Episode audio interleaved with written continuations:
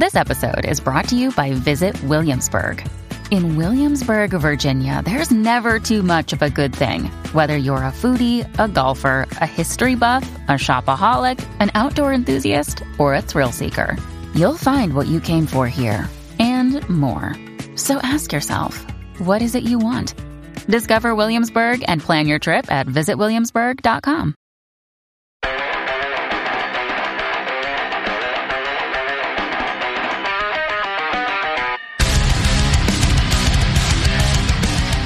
This is Undaunted Life, a Man's Podcast. I'm your host, Kyle Thompson. Let's get into it. All right, guys, normally I do podcast episodes about entire subjects or about entire people or books or something like that. But this episode is just about one word, a single word. Now, this is a word that's uh, use was incredibly common when I was growing up. Uh, it's a word that we don't hear uh, used much anymore in modern society. Uh, we're more so used to it maybe in private context. Maybe you've said it or someone else has said it. But it's a word that I and all of my friends use with frequency while we were growing up as a teenager, even into my early 20s. It's just a word that was used frequently. And that word is the word faggot. Okay? So obviously, this word is a slur for homosexual men. And here's the thing the thing with words is individual words, when they're given so much power to hurt somebody, I think there are some issues with that. But to, to be quite honest, this single word has been used to malign and hurt a large amount of people for a fairly extended period of time. Okay. And now I'm going to be using this word in this podcast today just to make a point about its use. And so I just want to be clear from the very beginning. I know some people read the title of this and were like, whoa, what in the world is going on? And they heard me say it just now. I'm probably going to say it several more times, but I'm not condoning the use of this word. And obviously, if you listen to the entire episode and listen to the context with which I'll be using it, it'll make a whole lot more sense. So don't write me any crazy emails if you're not willing to listen to the entire podcast, okay? So, uh, one thing I will say about me individually is it's kind of embarrassing looking back. I mean, to be to be completely honest, it's embarrassing to look back and remember how often my friends and I used this word like how often we used it in just common conversation or when we were talking about other people that weren't there to defend themselves. And here's the thing is I'm not even going to try to sugarcoat this or try to soften this a bit, but I do want to provide some context. So, when used, uh, this word was used basically to emasculate other males right? So I think back on the times when I used this, you know, in my preteen years as a teenager, in college, or in anything like that. Anytime that word was used, it was used to emasculate someone else. So it kind of comes to mind. Someone told me about this when I, uh, you know, former coworker. They said, "Oh, you know, Louis C.K. has a really funny joke about words and how they're used." And so I remember at that time going and looking up that joke. And I'm not suggesting that you do so. I'm going to be, a, you know, basically summarizing it here. But the the word faggot was one of the words that Louis C.K. talked about, and he was basically like, you know, I kind of miss that word. And so uh, the point that he was making is every time that he used the word faggot, he was using it to describe describe the way someone was acting, right? And he wasn't describing someone that was homosexual. It was just somebody that was, you know, asking or acting in an emasculated way or maybe in a feminine way or something like that. So again, I'm not excusing the word and saying that it's okay that it's used as long as it's used in that way. Don't misunderstand me. But here's the thing that I think is the most uh, I guess, embarrassing part of everything about this word, especially my use of it in the past, is as a Christian, I still use the word. And I never really even thought twice about it right? Like I would be in different groups, different settings, mixed company, and some people I knew, some people I didn't knew, know, and that word was just it would just come out. My friends would say it, I would say it. We're all Christians, we all went to church, and it was just something that was said, right? And no one really, you know, it would have been very different had somebody said the N word or maybe a, a slur against another race of some kind or something like that. It would have been a much different type of a thing, but we just all used it and we didn't even think twice about it. Again, not excusing any of the behavior. I'm just saying, you know, it is what it is. But all that changed when I read a single book. Okay. And this book is the book Washed and Waiting Reflections on Christian Faithfulness and Homosexuality by Dr. Wesley Hill. I think at the time he wrote the book, he was just Wesley Hill, but Dr. Wesley Hill. And so this book was written by a, I mean, get ready for this. This is you know, a little bit of a tongue twister here and kind of hard to even understand, but I'll say it a couple times. But this is written by a non practicing, still desiring homosexual Christian theologian.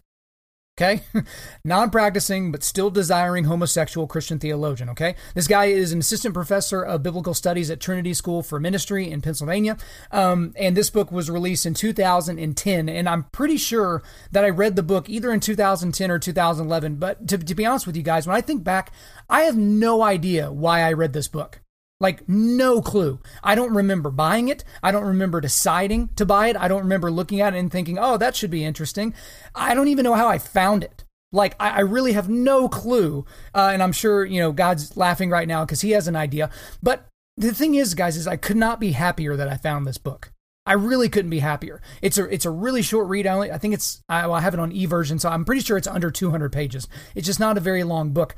But this book completely revolutionized the way that I look at homosexuality and also the way that I look at same sex attraction within the context of the capital C church. So, if that's not enough of a setup for you guys, then I don't know what else to do. So, what I'm going to do is I'm going to go through a lot of the high points of this book and kind of describe to you maybe what I was feeling at the time while I was reading it. Um, and when we get to the end, we'll talk about kind of how some of my thoughts change in certain areas because a lot of the stuff that was discussed in this book was incredibly interesting. Some of it was infuriating. Some of it, you know, I thought was infuriating, but after got more context, it, it didn't go that way. So I'm just going to go ahead and get into the book. So here's the thing is when I read the very introduction, like the introductory paragraph of this book, I was just kind of like, what in the world am I doing here? like why why this book? Like it, it, was just so confusing and and so so interesting all at the same time. So uh, I'm going to be reading a lot of different sections of the book today, but I'm going to read you the very very first paragraph of the introduction of the book, okay? By the time I started high school, two things had become clear to me. One was that I was a Christian. My parents had raised me to be a believer in Jesus, and as I moved towards independence from my family, I knew that I wanted to remain one that I wanted to trust, love, and obey Christ, who had been crucified and raised from the dead for us and for our salvation, as the Creed puts it. The second thing was that I was gay. For as long as I could remember, I had been drawn, even as a child, to other males in some vaguely confusing way, and after puberty, I had come to realize that I had a steady, strong, unremitting, exclusive sexual attraction to persons of the same sex. Okay, so so as a kid, again, who wasn't raised in church, who had pretty standard ideas about homosexuals and things like that, that first paragraph was just like a complete mind dump. It was like, what what in the world is going to happen here? This is in the first few sentences of the book. But then um, he goes into a little bit later in the introduction and kind of goes into a little bit deeper detail about what the book is for, right? So to kind of fill in the picture a little bit more. So I'll go ahead and read that here. So, this book is neither about how to live faithfully as a practicing homosexual person, nor about how to live faithfully as a fully healed or former homosexual man or woman. J.I. Packer, commenting on Paul's hopeful word for sexual sinners in 1 Corinthians 6 9 through 11, writes With some of the Corinthian Christians, Paul was celebrating the moral empowering of the Holy Spirit in heterosexual terms. With others of the Corinthians, today's homosexuals are called to prove, live out, and celebrate the moral empowering of the Holy Spirit in homosexual terms. This book is about what it means to do that, how practically and not a non practicing but still desiring homosexual Christian can prove, live out, and celebrate the grace of Christ and the power of the Holy Spirit in homosexual terms. This book is written mainly for those gay Christians who are already convinced that their discipleship to Jesus, Jesus necessarily commits them to the demanding, costly obedience of choosing not to nurture their homosexual desires, whether through private fantasies or physical relationships with other gay or lesbian people. Okay, so obviously, very, very weighty from the very beginning because if you've never read anything like this before, if this has never been something that's been uh, part of your normal context, and even just reading through the first few pages, you're just like, okay, this is about to be a serious journey, and I really, really need to buckle up. So uh, that's that's really what it was. But in the early parts of this book, he kind of talks about, as kind of alluded to above, that even in his childhood, he was never attracted to girls like never looked at a girl and was interested in them as anything other than a friend or, or a companion to have a discussion with or something like that, right? He was never attracted to them.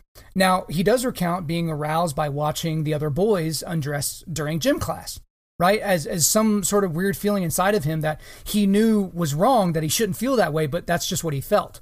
He was never aroused at the thought of a girl or of a woman. And this kind of became an issue for Wesley Hill uh, as he got older and continued his attendance in church. So back to the book here. As I left childhood behind and began to learn more about myself and the world I lived in, I came to realize that what had happened to my mind and body was drastically different from what had happened to my friends. When I started meeting with a small group of guys at my church for prayer and accountability, lust was, predictably, one of the main topics of discussion. We like to mentally undress girls we see. What should we do about that? One of the maturely asked our 20 something leader. Come on, we're all red blooded American males here. Another one of the guys chimed in. We can talk about our struggles openly. I came to realize, with a mild sense of panic, that I couldn't talk about my struggle openly. Couldn't identify with my friends as they discussed their frustrations with knowing how to handle their hormones. My problem was never mentally undressing girls. As they talked, I planned how to keep my answers vague so that my difference would remain a secret. So uh, I don't, and again, I don't know how how some of you guys are reacting to this content here, but this is a guy who literally was wired a certain way and was was unable to really uh, come to grips with how he was feeling. And this is in high school when he's in these men's groups and they're all kind of struggling. And this was something that didn't just stop in high school. Obviously, this continued through college for a guy like Wesley, Wesley Hill. And so um, now, college for a lot of us is it's trying time. Uh, it's a time of self discovery. Uh, you know, the, the prefrontal cortex of our brain still isn't fully developed. So we're still making some pretty stupid decisions, doing things out of emotion. But for Wesley, he was still trying to figure out the thoughts in his head, why he was having the thoughts in his head, why he was leaning in certain directions, and he was having trouble still in college. So I'll read this part, part here when he's referring to his time in college. But in my reading, I also discovered that by far the majority of Christians, on the basis of their reading of several key passages from the Bible, together with the weight of Christian tradition, Catholic, Orthodox, and Protestant, agreed that homosexual practice was sinful. Having gay sex was off limits. Christians talked regularly, I found, of God's original intention for creation, and that indeed, God, strictly speaking, didn't make anyone homosexual. Rather, homosexuality was one of a myriad of tragic consequences of living in a fallen world stalked by the specters of sin and death. As I read and thought about, as I, excuse me, as I read and thought about homosexuality throughout my four years of college, I felt that the things I had learned in writing my initial paper, as amateur as it was, were confirmed. Somehow, in some way, I would have to be faithful to this Christian conviction that homosexual lust, fantasies, and practice, whether self stimulated or in partnership with another person, gay or straight, were not God's will for my life. The question for me became then could I change and become heterosexual? I had, of course, wondered this before, but instead of trying to keep my homosexual feelings under wraps, maybe now is the time to try in earnest, with concerted effort, to invert them. So, so basically, guys, he was going to try to ignore his homosexuality, right? He was just going to try to bull through and try to make himself heterosexual and just hope to goodness that at some point he was just going to lose out on uh, on these feelings that these feelings were just going to dissipate and go away or that somehow he was going to get feelings for uh, a woman in a heterosexual type of manner okay but that idea kind of came crashing down and it kind of took the help of a friend in a similar circumstance but with some something different for that to change for him so back to the book here my friend Jenna, one of the most free spirited and life giving people I knew at the time, started battling depression. I didn't find out about her struggle until months after she had found help and was recovering well. Over lunch one day, Jenna described that dark time and told me something that had remained with me ever since.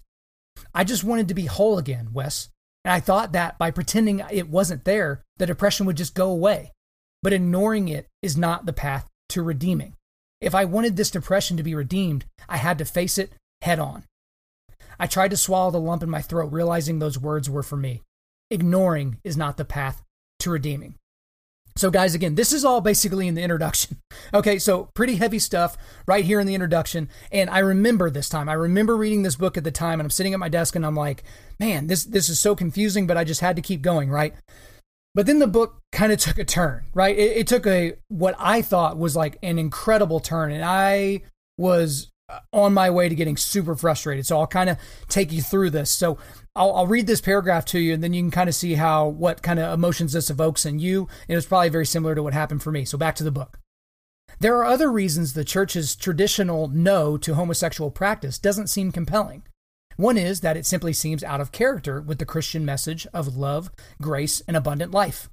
Occasionally, it strikes me again how strange it is to talk about the gospel, Christianity's good news, demanding anything that would squelch my happiness, much less demanding abstinence from homosexual partnerships and homoerotic passions and activities. If the gospel really is full of hope and promise, surely it must endorse, or at least not oppose, people entering into loving, erotically expressive same sex relationships. How could the gospel be opposed to love? Okay, so at this point, it was like, what the hell? Like, okay, you, you got me with the introduction, you got me interested. What is this nonsense? What is this garbage? But it, it really didn't stop. So let's keep going. Back to the book. I hear and read similar statements transposed into theological key from Christians too. According to Genesis, it is not good that the man should be alone. That's Genesis 2:18. These Christians remind us of this. What's more, Jesus castigated religious people who tie up heavy burdens, hard to bear, and lay them on people's shoulders. That's Matthew 24 4. And said that his own yoke is easy and his burden is light. Matthew 11 30. Surely this means that no gay or lesbian believer should have to go through life without a partner who can satisfy his or her sexual desires. As a Christian friend once wrote to me, if healing prayer and counseling don't work and a heterosexual relationship is not viable, then well intentioned, monogamous homosexual relationships ought to be respected by the church. In short, for a variety of reasons, deciding to accept the Bible and the church's teachings against homosexual practice sometimes doesn't seem very easy. So at this point, I remember being like, all right, I'm starting to get furious. I think this is all bullcrap. This is one of those, you know, all grace, no law type of things. Like, I can't be down with this. But then it just kept going. Okay. So here we go. Back to the book. I have pondered carefully, frequently, from this angle, then that, what it is that keeps me as a homosexual Christian from pursuing my sexual fulfillment. There is, after all, an obvious and easy solution for people like me who feel frustrated by their homosexuality. I could find a partner and learn to express, rather than repress, my homoerotic impulses. Didn't Paul himself say in one of his letters that it is better to marry than to be aflame with passion? 1 Corinthians 7 9. Given that option, there must be a reason someone would voluntarily remain in a state of frustration. Why do I choose to abstain? On the surface, the Bible and the church's demand for homosexuals not to act on their desires can seem old fashioned, life taking, oppressive.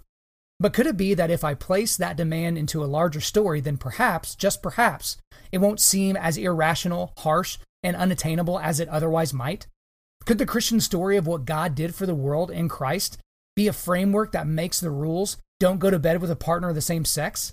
Don't seek to cultivate and nurture desires and fantasies of going to bed with a partner of the same sex? Makes sense? But at this point, the, the ship's kind of turning, and you can, you can kind of sense that the ship is turning a little bit. And then Wesley Hill hits us with this, and this is huge, huge, huge, right? So I'm going to try to read this as deliberately as possible because I want you to get this, okay? Back to the book. These questions have been the deciding factor in my choice to say no to my homosexual desires. In the end, what keeps me on the path I've chosen is not so much individual proof texts from Scripture or the sheer weight of the church's traditional teaching against homosexual practice.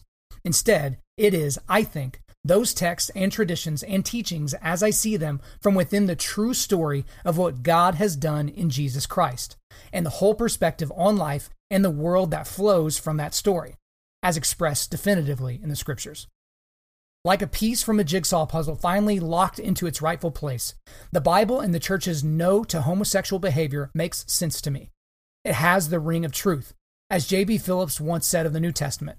When I look at it as one piece within the larger Christian narrative. I abstain from homosexual behavior because of the power of that scriptural story. So he kind of took us on a little bit of a side road there the, for a second. He, you know, it kind of seemed like he was about to spend the next 150, 175 pages or so basically convincing us all that homosexuality was actually correct, that Jesus was actually okay with it all, and those types of things. But he brings it right back, and then he basically just follows on this train of thought for the remainder of the book. And so, guys, I'm not going to go into the entire book. This is something I certainly want all of you to read on your own but I am going to pull out some different sections. So one thing that was really interesting throughout the middle part of the book, he was he basically talked about four ways in which the Christian story provides a context in which to make some sense of the Bible's no to homosexual practice. So we kind of got a little bit of that in the last section of the book that I just read, but uh, essentially he goes into more detail on four different things. So I'm going to go into those now. The first one is the Christian story promises the forgiveness of sins, including homosexual acts, to anyone who will receive it through Jesus' death and resurrection. And this is still in the book here. One of the most striking things about the New Testament's teaching on homosexuality is that, right on the heels of the passages that condemn homosexual activity, there are, without exception, resounding affirmations of God's extravagant mercy and redemption. God condemns homosexual behavior, and amazingly, profligately, at great cost to himself, lavishes his love on homosexual persons. So, this is something that's important for us to realize, even as heterosexual male Christians, that um, really the Christian story promises forgiveness for all sins. Now, uh, for us, every generation kind of has their varsity sins, their junior varsity sins, but everything is seen the same way to God, right? And so, this first point that he's making is basically the context through which we can see this. This is another one of those sins that God can forgive somebody of if they act out on it, okay? So the second thing that he talks about is uh, I'll just go right into the book and he'll talk about the second one here. And that is the message of what God has done through Christ reminds me that all Christians, whatever their sexual orientation, to one degree or another, experience the same frustration I do as God challenges, threatens, endangers, and transforms all of the natural desires and affections. Theologian Robert Jenson observes After all is said and done, Scripture is brutally clear about homoerotic practice. It is a moral disaster for anyone, just as adultery is a crime for anyone.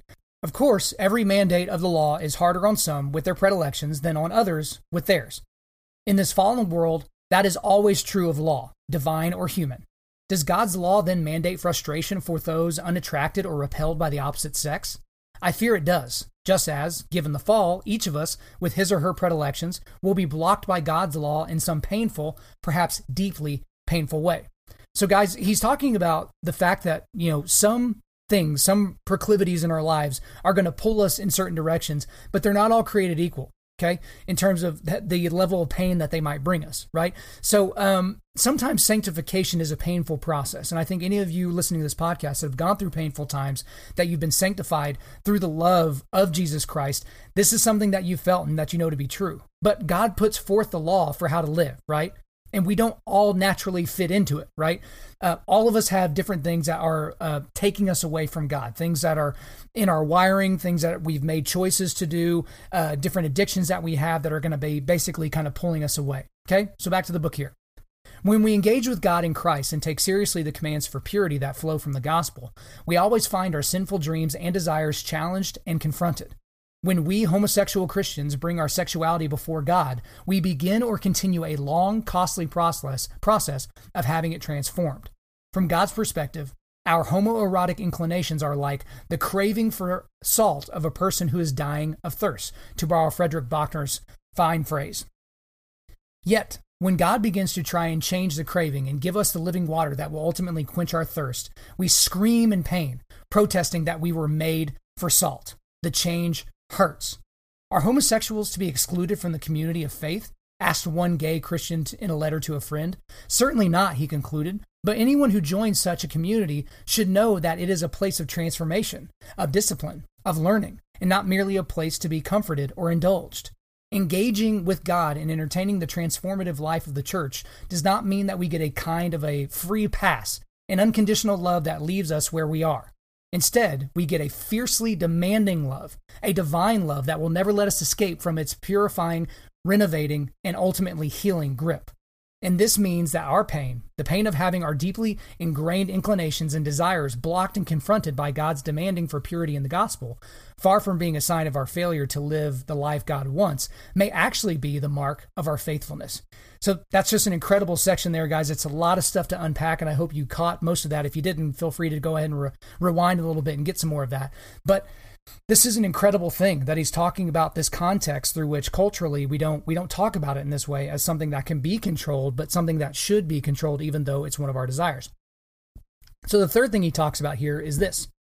The christian story proclaims that our bodies belong to god and have become members of the corporate communal body of christ. This is yet a third reason scripture and the church's no to homosexual practice makes sense to me. Though it sounds politically incorrect in modern ears, the gospel has always said that God may demand from us what he wants, since we do not belong to ourselves. Strictly speaking, we have no inalienable rights. So, this is important where he's basically talking about the practicality of what the body is. So all of us think that, oh, it's my body, my choice. You know, we talked about that on the abortion episode, which is the last episode of this podcast and all, and all the way back on podcast number six.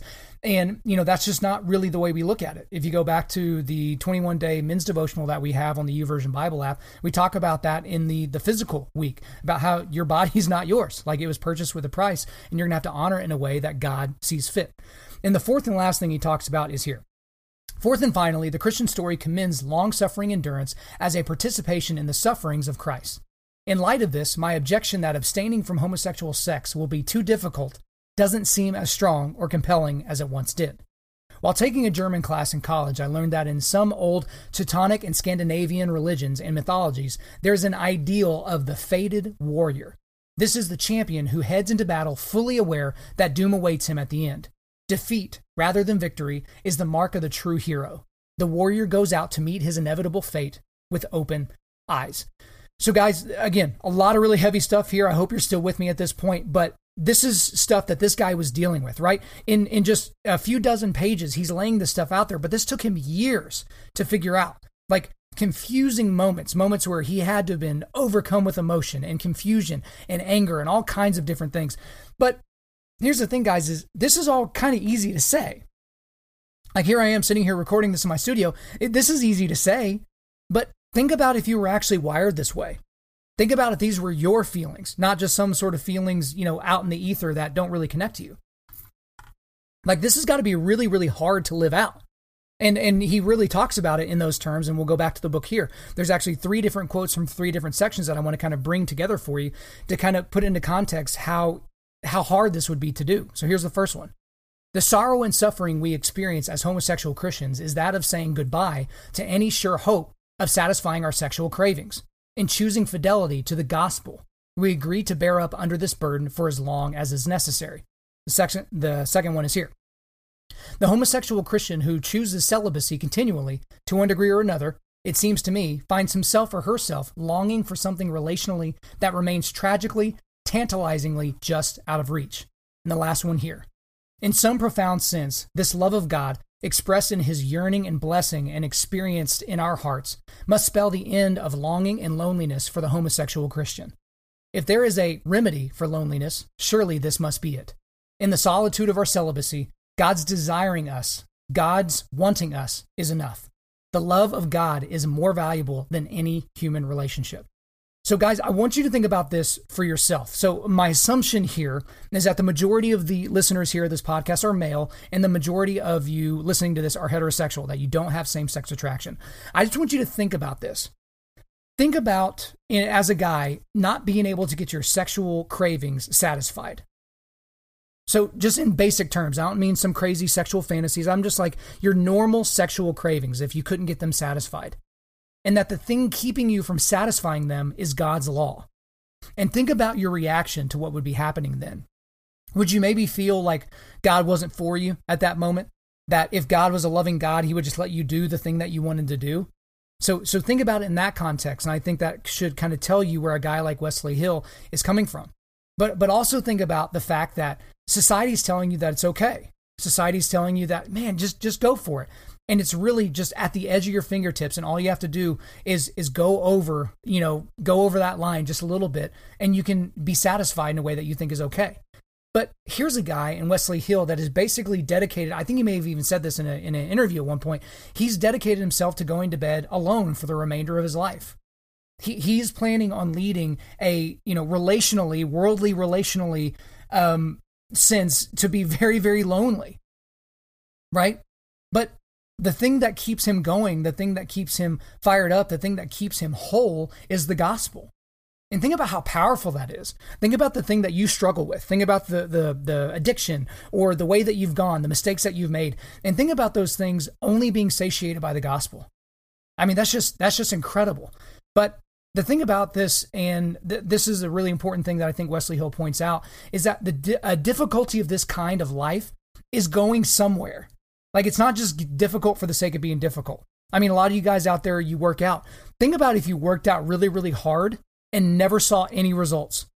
So you ran sprints, but your cardio didn't get any better. Like you did pull ups, but you, you could never get stronger. Like just think about that. But this is a difficulty for these people that is going in a certain direction. And, and I really like how Wesley Hill ends his book, and he ends it with this quote here Slowly, ever so slowly, I am learning to do this. I am learning that my struggle to live faithfully before God in Christ with my homosexual orientation is pleasing to Him.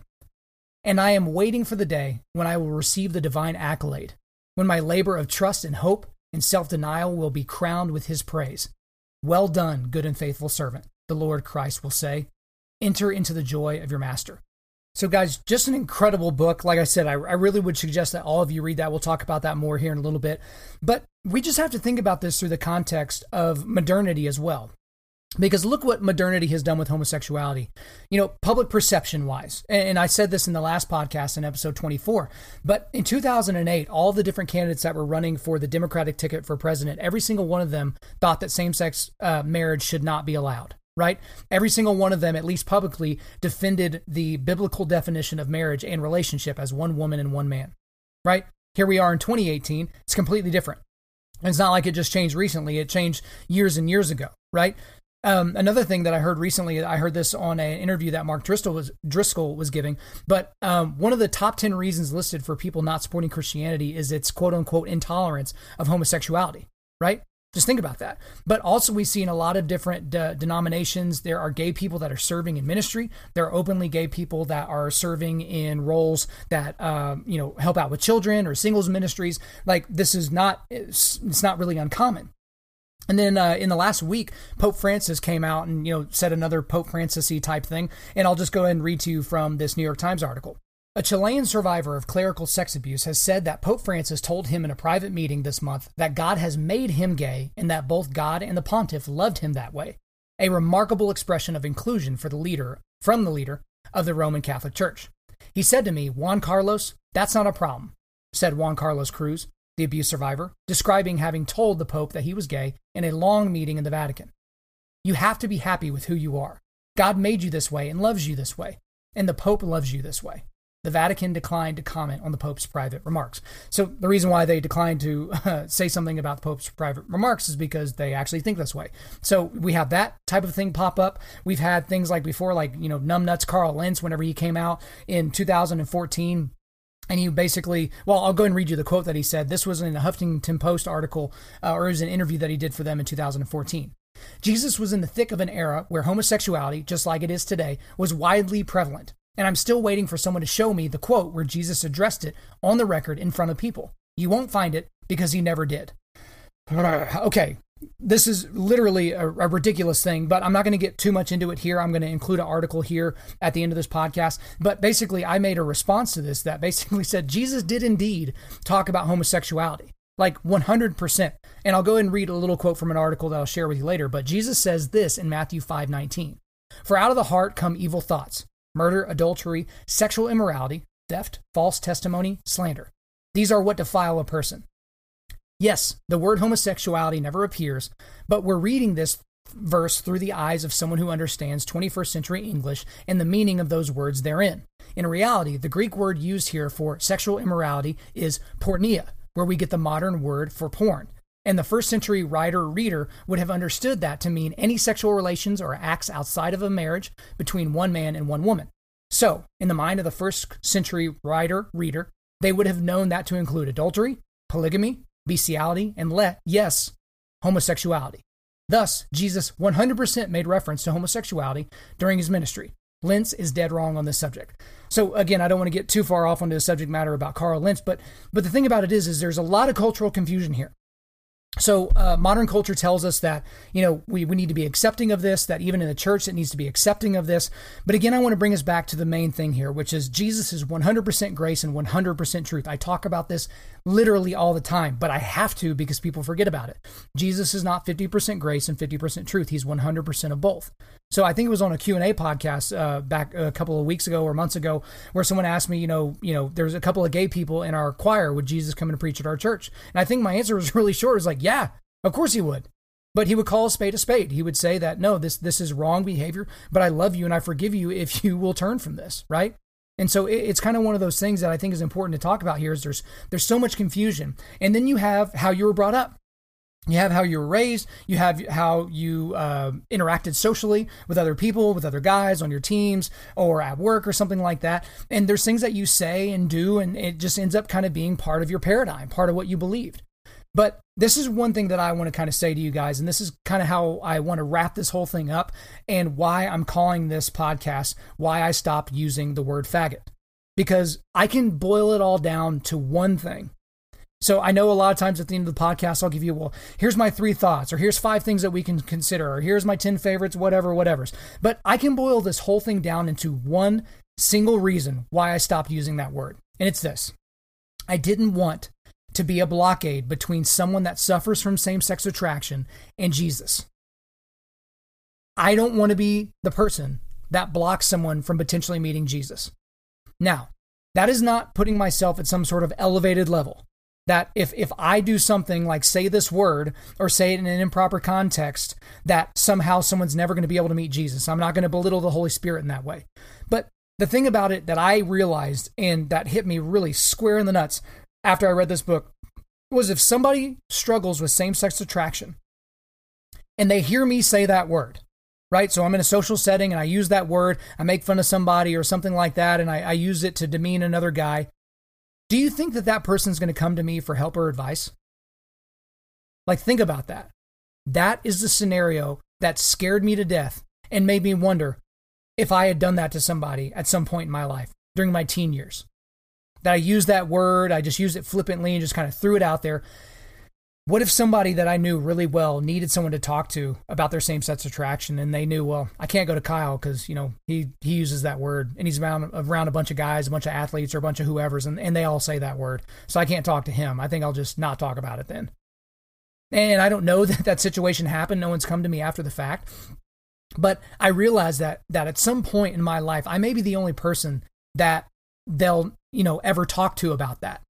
And I want to make sure that I'm as open and easy to talk to when it comes to that. And here's the thing, guys, you may be the only person they'll ever talk to as well. It, that may be a scenario for you. Like I remember one point there, there's a good buddy of mine. Um, he told me about his two of his best friends. Two of his best friends are homosexual and they're in a relationship together. And, you know, after the marriage law got passed, you know, basically ramrodded by the Supreme Court down all of our throats, that eventually these two were going to get married, right? In my home state of Oklahoma and he talked to me about that and he's just kind of like you know i don't i don't really know like should i say anything? Or you know you know i know christians were just supposed to love people so should i just kind of let it go and blah blah blah and all these things. And you know he kind of caught me off guard with the conversation so i kind of just had to go with my gut and even now I, I feel like i may have said the right thing. But basically what i told him is i said you are uniquely suited to talk to both of these people in a way that i wouldn't because these people don't know me so if I just walked up to them as they were trying to plan out their wedding or something like that, and I tried to tell them about how wrong homosexuality was and how the Bible says this or the Bible says that, it would just fall on deaf ears because I don't know them. I don't have a relationship with these guys. Like I don't love them, right? I, I don't love them as a friend would love another friend, but he does. Like my buddy did love these guys. He loved them as friends. Like he, he wanted what was best for them. And I just told him and I encouraged him as I said, if not you, then who? If you don't have this conversation with them, who will? Who's going to have this conversation with them? And so I encouraged him to talk to them about what what they were doing and about their lifestyle and about the choices that they made. And that's one thing I want to be very very uh, particular about here is about the word choice. So some of you may have been, you know, furious during uh, my reading of this, or you kind of think you know where I'm going with all this, and maybe it's outside of anything that you've ever considered. I, I don't really know what. But here's the deal God made us in a way that allowed for free will, right? We're, we're able to love. I said this in the last podcast, but in order for us to have the ability to love, we have to have free will, right? We're not robots. We're not automatons, as C.S. Lewis called it in Mere Christianity. Like, that's not who we are. But that does not mean that we always have to act on our impulses and our inclinations, right?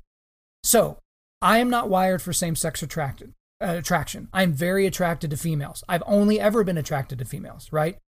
So that's not something that I struggle with. But I have other struggles. I have other issues that I have to deal with, other crosses to bear, if you will. But the thing about it is, is just because those are my inclinations to to you know try and do those things or be drawn towards that those things, that doesn't mean that I have to succumb to them. Oh, be, because that's just who I am. I was born this way. That's how I was wired.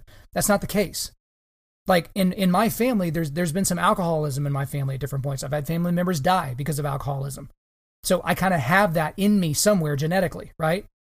So do i just use that as an excuse to get blackout drunk every night? I mean no. Like that that'd be ridiculous. Like and nobody in society would be okay with that. The same is true with same sex attraction. Whether you're a girl that's attracted to other girls or a guy that's attracted to other guys just because you are wired for that does not mean you need to act out on it right? There, there's no sin in temptation. Being tempted is not sin, right? I mean, just think about it. Jesus was out in the desert for 40 days and 40, 40 nights. He was tempted in every conceivable way. And this is a man who never sinned. So he was tempted, but he never sinned. He never gave in to those temptations.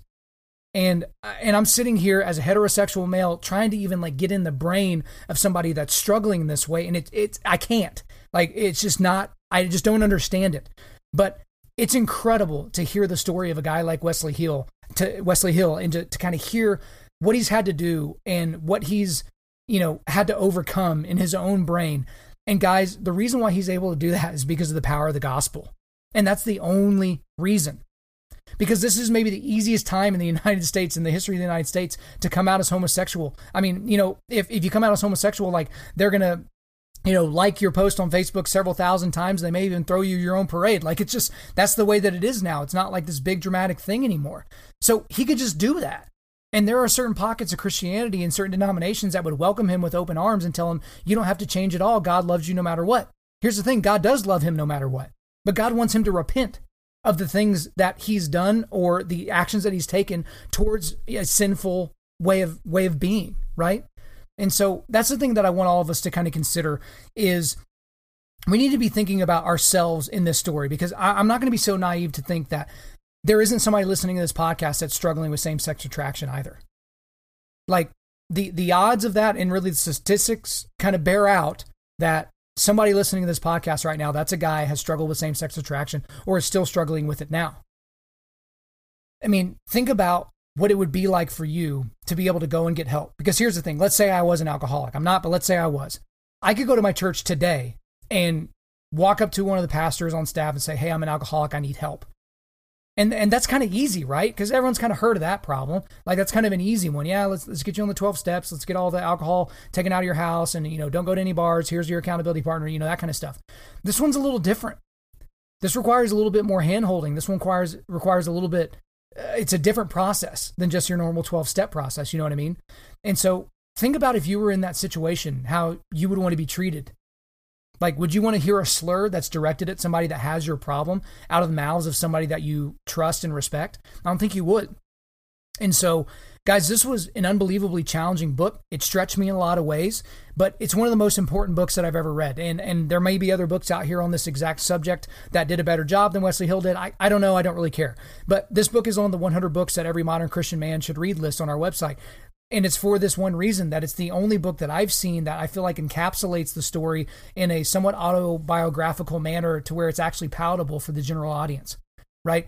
And so, um, for all of you guys, if this is a word that you use, you know, the word faggot, I would strongly, strongly urge you to stop doing that cold turkey right now.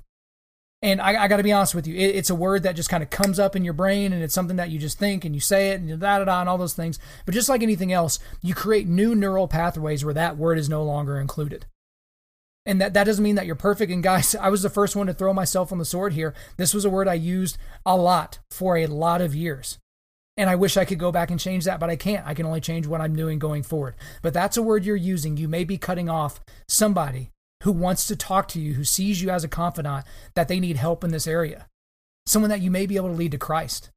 So if you cutting one word out of your vocabulary can end up, you know, leading to eternal salvation for somebody, I consider that worth it.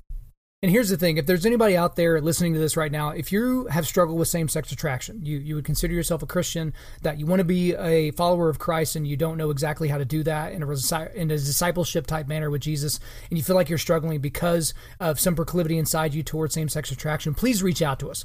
Please hit us up at info at undaunted.life. Please email us because we want we don't want you to feel like you're alone. All right. If you just need to tell somebody, you don't know me. So just throw it out there to me and, and we'll see what we can do to help you out, man. But you shouldn't have to deal with this on your own. All right, guys, we're going to do a quick resilience boost here. And as you know by now, we are a men's ministry, and our mission is cultivating manly resilience. Specifically, we do that by providing content that forges spiritual, mental, and physical toughness. So today we're going to focus on spiritual and mental. And I got two things for you. You can probably see where this was going. Go ahead and pick up this book and read it. Okay. It's called Washed and Waiting Reflections on Christian Faithfulness and Homosexuality by Wesley Hill. So you can find it on Amazon. I think there's an audiobook out there I'm not sure if Wesley Hill's the one's reading it, but it, it's it's out there. It's easy to find. It's a short read, but it's an incredible book. And then also I included the article in there that I made mention of earlier. It's the article that I wrote for Dead Men. Um, I think this was late last year, but it was basically entitled "Is Carl Lentz the most dangerous person in Christian ministry?" Because I go into this discussion about what Jesus' relationship to talking about homosexuality publicly was. Okay, thank you guys so much for listening to this episode. I really do appreciate it. Please subscribe on iTunes, SoundCloud, or Google Play, wherever you're listening to this, and refer your friends to listen and tag us on social media. Okay, guys, if you do that, we'll find your post and we'll give it a like. Okay, if we deserve a five star review, please leave us a five star review. That's how this is going to continue to grow, guys. Okay, I'm booking speaking engagements for 2018. So if you want me to come speak to your team, to your church, to your Sunday school, to your retreat, whatever, hit me up info at undaunted.life. Again, that's info at undaunted.life. Our website is www.undaunted.life, and you can follow us on Instagram and Twitter at undauntedlife and on facebook.com backslash undaunted life. Check out our free devotionals on the YouVersion Bible app. Just search Undaunted Life under plans. And as always, we want to thank the band August Burns Red for allowing us to use their music library for our content. The intro outro track on this podcast is their song King of Sorrow, which is off their latest record entitled Phantom Anthem. The links to all of this are in the description. I'm your host, Kyle Thompson. Remember, keep cultivating manly resilience, keep forging spiritual, mental, and physical toughness, keep seeking the Lion of Judah.